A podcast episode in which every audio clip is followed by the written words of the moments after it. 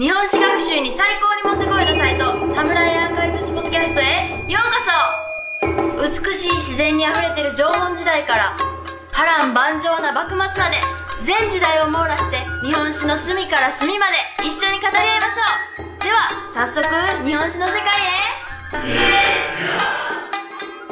Hey, welcome back to the Samurai Archives podcast. This is Chris, and today I'm here with Travis.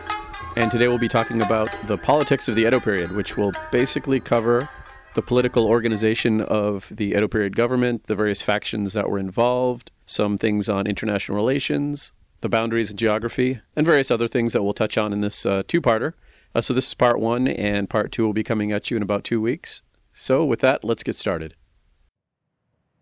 Starting into the Edo period, I mean, I think I, I, always tend to think of the Edo period as kind of one big block. Like, how were things in the Edo period, um, in in kind of in general? Which, admittedly, as a historian, you know, we should always acknowledge that things were very different between 1650, 1700, 1750. You know, the Edo period is not static by any means. But in any case, but to whatever extent that we want to talk about the Edo period being sort of a single thing, sort of getting set up and then staying in that way I think that most of those things that get established start somewhere around 1630, 1640. So let's let's start out before that, very beginning of the Edo period. Ieyasu won the Battle of Sekigahara, and uh, you know, in, in theory, sort of nominally claimed dominion over all of well, maybe not nominally, the opposite, uh, de facto, I guess. That would be right. Claiming uh, dominion over all of Japan, but at that point in 1600, he wasn't officially he wasn't there was nothing in place, sort of his government or anything like that. 1603, uh, Tokugawa Ieyasu gets named shogun. Um, he gets the emperor to name him shogun. And then 1614, 1615, he wages uh, war, I guess, against uh, the Toyotomi clan, taking Osaka Castle and uh, you know defeating sort of the main opposition to his uh, the main threat to his to his dominion. Um, and then in, at, towards the end of the 1630s, we have the Shimabara Rebellion, which I'm actually not that specific about, but I think that basically it sort of represents the very last gasp of any potential disunity coming from the Christian daimyo and the Christian followers uh, in Kyushu. Well, at the same time, it, it, it my impression has always been that it's sort of uh, it was sort of an uprising that wasn't necessarily a Christian uprising, but it kind of took that uh, it kind of gained that notoriety for some reason, or or maybe that was used as propaganda by the Tokugawa to kind of push Christianity out. I guess I don't know. I don't know the great detail on that, but that's uh, sort of the impression I've gotten. Yeah, Shimabara is really not something I know that much about, to be entirely honest. But I but I feel like those two events, the siege, the siege of Osaka or the war of Osaka, whatever we want to call it, and the Shimabara rebellion are probably the main battles, the main military events of the Edo period, of, of the early Edo period, that I think uh, you know those sort of samurai enthusiasts, military history enthusiasts would want to make sure are mentioned. Right. In any case, by 1640 or so, um, most of the, the sort of really main kind of structural things about the way the Tokugawa shogunate runs have been put into place. One of them is over the course of the 1630s, um, there was a number of, of edicts that basically banned most foreigners, not all foreigners, but banned most foreigners from being in Japan. Uh, in particular, it outlawed Christianity and kicked out the Spanish and Portuguese missionaries, restricted the Chinese to Nagasaki, uh, Chinese trading merchant activity to Nagasaki, restricted the Dutch East India Company to Dejima, a tiny little island in Nagasaki harbor, and forbade uh, Japanese from leaving the country, or to be more sort of accurate, I guess, from coming back to the country. If they left. Right, which uh, so that's sort of one whole thing. A lot of people call that sakoku, the, the chained up country or the closed country. I much prefer to call it kaikin, uh, maritime restrictions, using the characters for ocean and to forbid. But we don't have to get into any huge detail about that right now. Well, actually, um, that was uh, we, you, you did talk about that in our podcast with you back. Uh, if people check, ag- yeah, if people check the uh, samuraipodcast.com, it would be the episode prior to episode one, actually, uh, where yeah, you yeah. talk about your seals of red and letters of gold, uh, master's thesis. Yeah. Exactly. So um, anyway, so that's one whole sort of set of things, and then Sankin Kotai is another major one that happens by that period. So, so basically, at this point, the land of Japan, the, ar- the archipelago, is divided up between a number of different powers, uh, for lack of a better word, I guess. Um, the shogunate controls 15% of the land, more or less directly, um, and that's worth roughly 4 million koku. I guess we have to get into koku at some point. Well, anyway, in a couple minutes.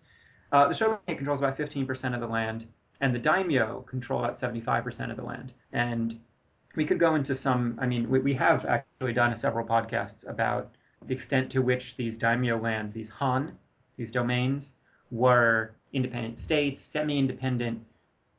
But anyway, so for the most part, I mean, there, there are shogunate lands and there are temple lands and there are shrine lands, but roughly 75% of the country is controlled by the daimyo, who each have, um, you know, a certain geographical domain, certain territory within which they exercise a considerable degree of independence.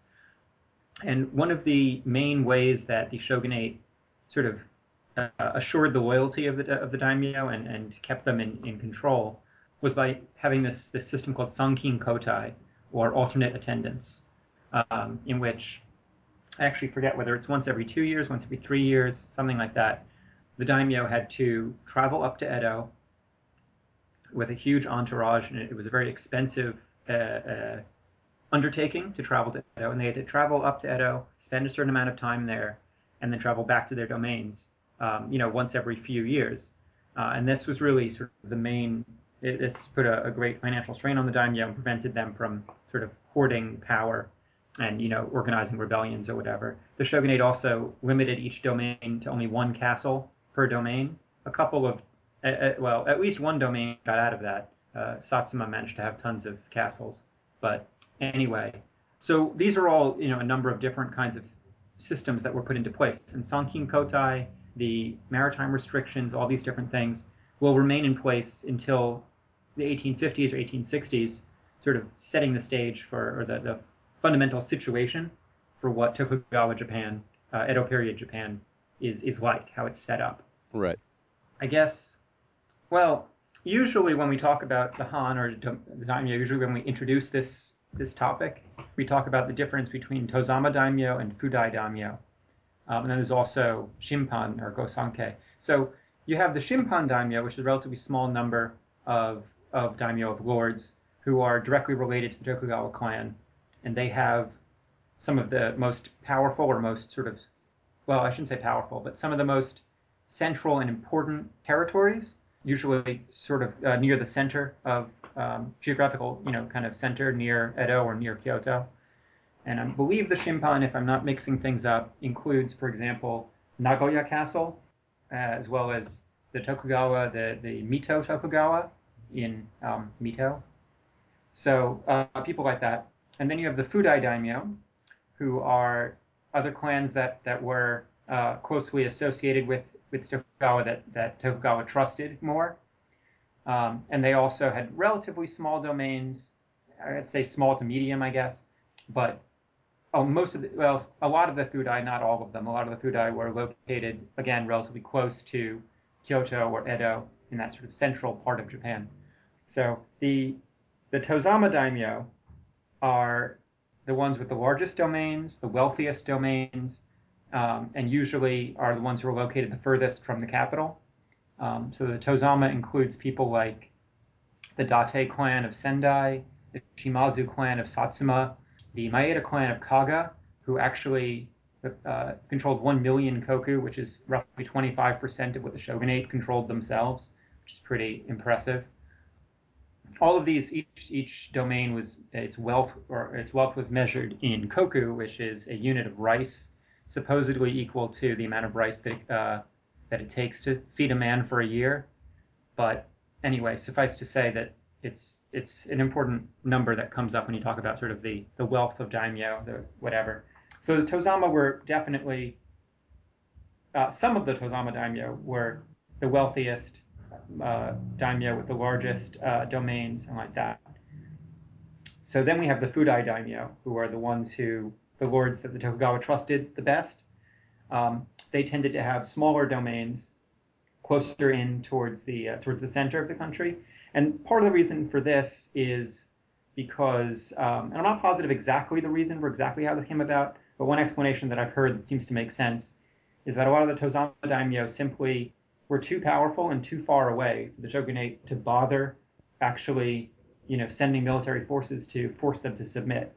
If if the shogunate had to send uh, an army all the way down to Satsuma, I'm not 100% positive that they would have won. Right. Um, uh, the Shimazu didn't send any troops, I don't think, to, to Sekigahara. They shored up their own defenses in anticipation the shogunate might attack them. So um, anyway, there's that, and and I guess sort of the idea that you know these daimyo were allowed to keep their territory, keep their power, keep their wealth in exchange for their loyalty. Might have been kind of part of it. So anyway, the Fudai were then given these smaller parcels of land, um, not tiny, but just sort of medium average size, I guess you could say, usually in, in good um, strategically important locations uh, along along the Tokaido, for example, along the main highway, where they could, uh, you know, number one, they had a lot more access to, to sort of trade and being central in, in, in all of that. But also, you know, uh, they, they were positioned where the shogunate could trust them to help oversee the highways and things like that. Um, so anyway, so we have this sort of uh, binary between the Tozama and the Fudai, and then there's the Shimpan, which are, I guess, uh, the Shimpan are the daimyo that are actually directly related to the Tokugawa family. Uh, these are mostly people who, who hold the name Matsudaira, the family name Matsudaira. And again, the Shimpan, not nearly as wealthy in terms of number of koku as the as the you know most outlying Tozama daimyo, but the Shimpan again had some of the the more important castles, the better castles like Nagoya, for example. So, but one thing I think was interesting, and I hope this doesn't take us too much on a um, what's the word, dassen, but um, That's what we an- do. That's okay. yeah. But there was an article that I posted on the forums a while ago. Um, I don't know if you saw it, Chris, by Mark Ravina, a very short blog entry where he talks about um, are, are Tozama and Fudai meaningful categories? I saw it. I think I, I eyeballed it. I don't, I don't think I read the entire thing. Yeah. So, I mean, I think basically I, I wanted to bring this up just because if you look at most, I don't know, in, in my experience, anyways, most uh, sort of survey textbook kind of intro history of Japan kind of treatments will really, really focus very heavily on the Tozama and the Fudai and on this big difference between them. And I think pretty much, you know, we, we also, um, I think pretty much when we talk about daimyo in the Edo period, we tend to talk about certain daimyo that are really the outliers. So when you talk about Kaga or Satsuma or Tosa or Choshu or Sendai as being quote unquote typical uh, Tozama daimyo or being good examples of Tozama daimyo, they're actually serious outliers. Um, and uh, Ravina has, we, we can post the link to this article, uh, you know, on the podcast blog there. Mhm. But uh, he has some so visuals here where you can see that if you if you cut out the top mm, five to ten uh, Tozama daimyo and just don't count them at all, the the range of, of wealth in, in Koku between the Fudai and the and the Tozama becomes almost exactly the same. There's literally no more than I think ten or so. Let's see: Kanazawa, Satsuma, Kumamoto, Saga, Choshu, Fukuoka, Kochi, that's say Tosa, Hiroshima, and about five more um, Tozama daimyo that control more than 200,000 koku. So, and among the Fudai, there's Aizu, Himeji, Hikone, and about two more. Um, so if you just don't count those 20 or so, all the rest of the daimyo, whether they're Fudai or Tozama, control about 150,000 or less. Hmm. And so they're, he's basically arguing that, uh, I'm not even sure if he's arguing that they're, that we should consider them to be the same, but at, at least he's arguing that to take those as our uh, sort of standard examples is um, sort of skewing our understanding, I think, in a sense. Mhm. Um, I don't know. I mean, I personally, I think that, you know, I mean, I, uh, the Shimazu and the and the Maeda and the Date are really interesting people. They have really interesting stories, and you know, I'm glad that there's a lot of scholarship on them. But uh, if we want to talk about sort of daimyo in general or something, we need to acknowledge that they're not sort of the most typical. Sort of the best examples. Anyway, but so yeah, I mean, you have um, Kagahan, which has 1 million koku, Satsuma with, seven, with over 700,000 koku. But just to, to name a few other, I mean, you have places like Tahara-han in Mikawa province with 12,000 koku, Hitoyoshi-han in Higo province um, with 22,000 koku. I, there's no real point, I guess, in going through all of these, but suffice to say that the vast majority of domains out there really did not have nearly as many koku. Um, they were not nearly as big as, as these sort of handful that, that we tend to talk about. Whether they were Tozama or Fudai doesn't really either way. But anyway, so so so we have the country divided up into you know the shogunate sort of ruling over these these daimyo, these han, and there's sort of different exchanges of um, uh, you know I mean loyalty and like that. I don't want to get too deeply into this, this question again of whether they were states or whether they were independent, but um, but try to think of it. I, I, I, like to think of it as like a confederacy or something along those lines. Right. federation. And for anyone who missed it, uh, it was episode 49 and 50 where we basically talked about the uh, Sengoku Daimyo domain as a political state. Was it a confederacy? Was it, uh, uh, you know, all, all of that sort of the political side of the daimyo during the, uh, well, not necessarily the Edo period, but I guess just sort of in general. Yeah, and I'm sure Edo period came up in that uh, as well because I would have I would have uh, offered that. But um, but anyway, so we have this sort of situation of the daimyo, the various Han, together controlling about 75% of the archipelago. The shogunate, as I said, controlled about 15%, and the Hatamoto, who were basically sort of direct retainers of the shogun, had their own. Uh, I'm not entirely clear exactly, but I guess each of them, each each of their families, had some really small parcel of land uh, they didn't have retain they didn't have you know any extensive sort of retainers of their own or whatever. They weren't daimyo. But anyway, but the Hatamoto together controlled about 10% of the land, which leaves, uh, by my estimates, even though it doesn't quite fully add up, um, roughly 1.8% of the land, 500,000 koku, belonged to a combination of the imperial court, temples, shrines, and like that. Now, does this uh, include the sort of the outlying areas like uh, the north, Hokkaido, and uh, probably not the Okinawa area? I would assume. Yeah, yeah, we're not. Well, we're not including Ezo, right? The Hokkaido, um, and actually Matsumae is a sort of interesting domain because. Uh, Which was on the uh, southern tip of Ezo or Hokkaido. Right, right. Um, Matsumae, which was located on the southern tip, was the, the only Han, the only domain which A did not have a sort of prescribed uh, borders specifically, um, and B did not actually have a Koku rating. Not to get on a tangent, if there's a simple answer, then that mm-hmm. would be great. But uh, how were they taxed? I do not know. Oh, okay.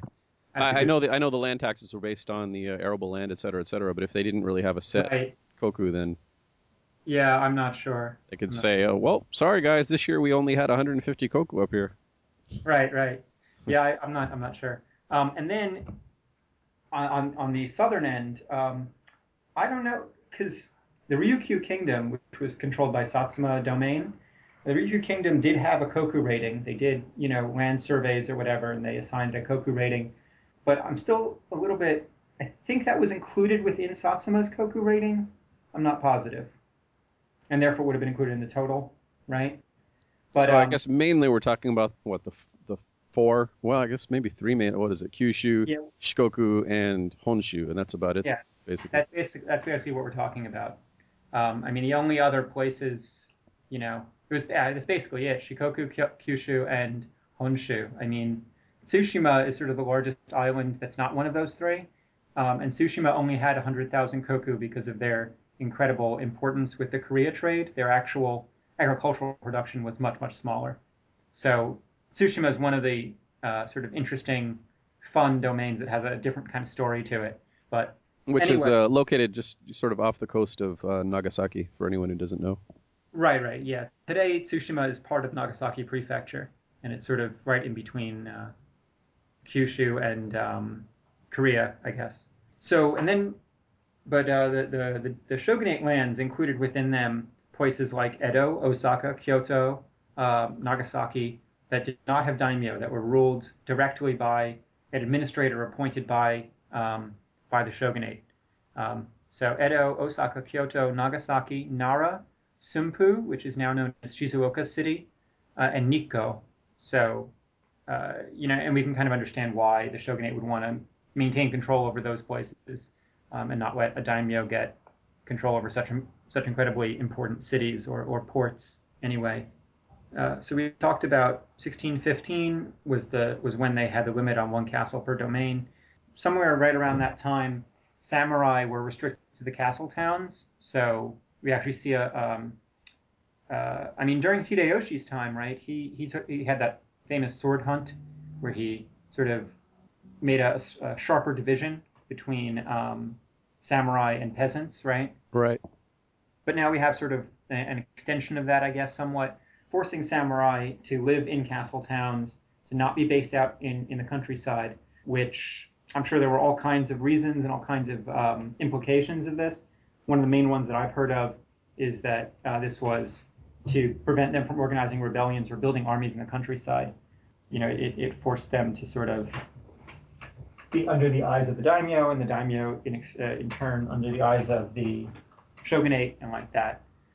Marriages between daimyo clans, which of course could then represent beginnings of alliances and sort of the building of power bases, was also forbidden without shogunate approval. Um, and then in 1635, we have the, the obligation of Sankin Kotai, the obligation of going up to Edo. In 1635, was, was made mandatory for all daimyo, not just Tozama and like that. Prior to that, it was um, voluntary, which I find interesting. I'm not sure how many people really did that, but, but anyway. So, and the other thing about Sankin Kotai that I forgot to mention was the important element of that uh, the daimyo's um, wives and their heirs, I think their heirs as well, had to stay in Edo when the daimyo was not in Edo. Um, and so it was sort of this hostage situation. If you, you know, if you try to raise rebellion and, and you know really try to pose some serious threat to overthrow the shogunate or something like that, or even just to secede or something, um, you know, we've got your wife. Right. So, but you know, and, and so this serves very important political purposes. But as we'll get into later, you know, this also had incredible cultural uh, and economic impact because you have basically every domain had to maintain a mansion in Edo. So you start to have, you know, just tons more activity in Edo, people coming and going from all over the all over the archipelago to and from Edo, um, doing these Sankin Kotai missions and bringing all kinds of things with them. Under politics, well, obviously within the shogunate, they, you know, within the within the Edo administration, within the bureaucracy, they had, you know, all kinds of um, um, bureaucratic hierarchy and stuff. And um, I actually, I don't know, I'm just going to skip over that. I don't know. Um, uh, I mean, one one thing that I guess that's important to note is that the Tozama daimyo were not eligible to um, to serve in the shogunate administration in the bureaucracy. So you know, all the people making the making the decisions and you know really kind of running the shogunate were uh, were from the Fudai daimyo or the Shimpan daimyo. Um, uh, it's a very, I'm, I'm, sure it's a very complex and sort of intricate hierarchy and, and bureaucracy, but um, we can talk about at least the shogun at the top and the um, the roju, the elders, um, who were sort of the chief um, advisors to the to the shogun. So these are kind of these are the people who had the most power um, in making decisions and making policy and like that. Um, in certain periods, we had people called soba yonin, which was also known by different names. That position or the title was known by different different names over the course of the period, but that included some people who um, who also ended up having incredible uh, influence in in policy. Uh, a lot of them are, are Matsudaira, Honda. Um, we have people like Manabe Akifusa, who's one of them. Honda, uh, Honda Tadakazu, Mizuno Tadanari. So you have the shogun, you have the roju, the elders, and you have the soba yonin, who at different points in time, um, soba yonin person made, uh, uh, you know, a lot of policies and a lot of impact in the government. And those were all people who were chosen out of the Fudai daimyo. But um, I think to get really into depth about exactly how that was all structured, probably need a whole podcast unto itself. So most likely. Yeah, yeah. So just sort of a brief overview on that, I guess. The only other thing that I have to talk about politics is um, international relations, very briefly. People generally talk about the Edo period being quote unquote closed, you know, that Japan closed itself up and, and then Perry, Commodore Perry came in the 1850s and opened it up. Um, Japan was not closed. It, it limited, it controlled its foreign relations in certain ways, but um, but it, there was actually quite a lot of exchange and, and interaction. So yeah, which we've we've talked about in quite a few different podcasts. I know there was one about the the guns uh, podcast. I think uh, you know the issues with the the Russians during the Edo period. Uh, right. You know things like that. Also the uh, the the podcast that we did with you with the uh, your master's thesis. So yeah, it's uh, I I think it's been pretty well established that uh, the the sort of the myth of Japan as a completely closed country, sealed off from the world in a hermetically sealed box or container is just sort of sort of a myth. Cool. Thanks for jumping in there and cutting me off. It's good. Um, yeah, we don't need to talk about it anymore. It's good. Anyway, but suffice to say that foreign relations and I mean mainly in terms of economic trade was handled mainly through four gates, as it were. Uh, Matsumae in the north, which uh, controlled sort of relations with the Ainu and sort of defending the north from the Russians. Um, Satsuma in the south, Kagoshima, um, controlled the Ryukyu kingdom, and via the Ryukyu kingdom had uh, access to uh, China trade and a lot of information from China and stuff like that. Um, Nagasaki, as I mentioned, was where the Chinese merchants and the Dutch East India Company were based and Tsushima was in charge of relations with uh, with Korea. So through those four, only one of which was actually controlled by the shogunate, the other three were controlled by daimyo, by Tozama daimyo. Uh, that's sort of basically how uh, foreign relations and, uh, in the Edo period was was structured. One, sorry, one, one thing we can mention also, just in like one sentence about the way the uh, shogunate was structured, was that they had a number of different bugyo, or Bugyo Sho, which I guess is usually translated as mag- magistrate, oh, right. overseeing different things. You know, so you had the the Gaikoku Bugyo, who uh, oversaw foreign relations, kind of in some kind of general sense. The Nagasaki Bugyo, who oversaw everything that went on in Nagasaki, as well, including sort of relations with the Dutch and the Chinese, um, and like that. You had a Bugyo who was in charge of overseeing the highways, and you know, I, you had at least one bugyo. I'm not. Well, never mind. I'm not going to get into uh, ritual or whatever. I'm sure they had people who were in charge of ritual, and I, I don't even know exactly what they were called. So skip that one. Okay, that's it for part one of our talk on Edo period politics. We'll be back in about two weeks with part two. And in the meantime, if you'd be so kind as to support the Samurai Archives podcast, please feel free to go to our blog at samuraipodcast.com. Check out the links, they're all listed there. We have our link to amazon.com, and if you click on that link and make any purchases, a little kickback will come back to us to pay for the podcast hosting.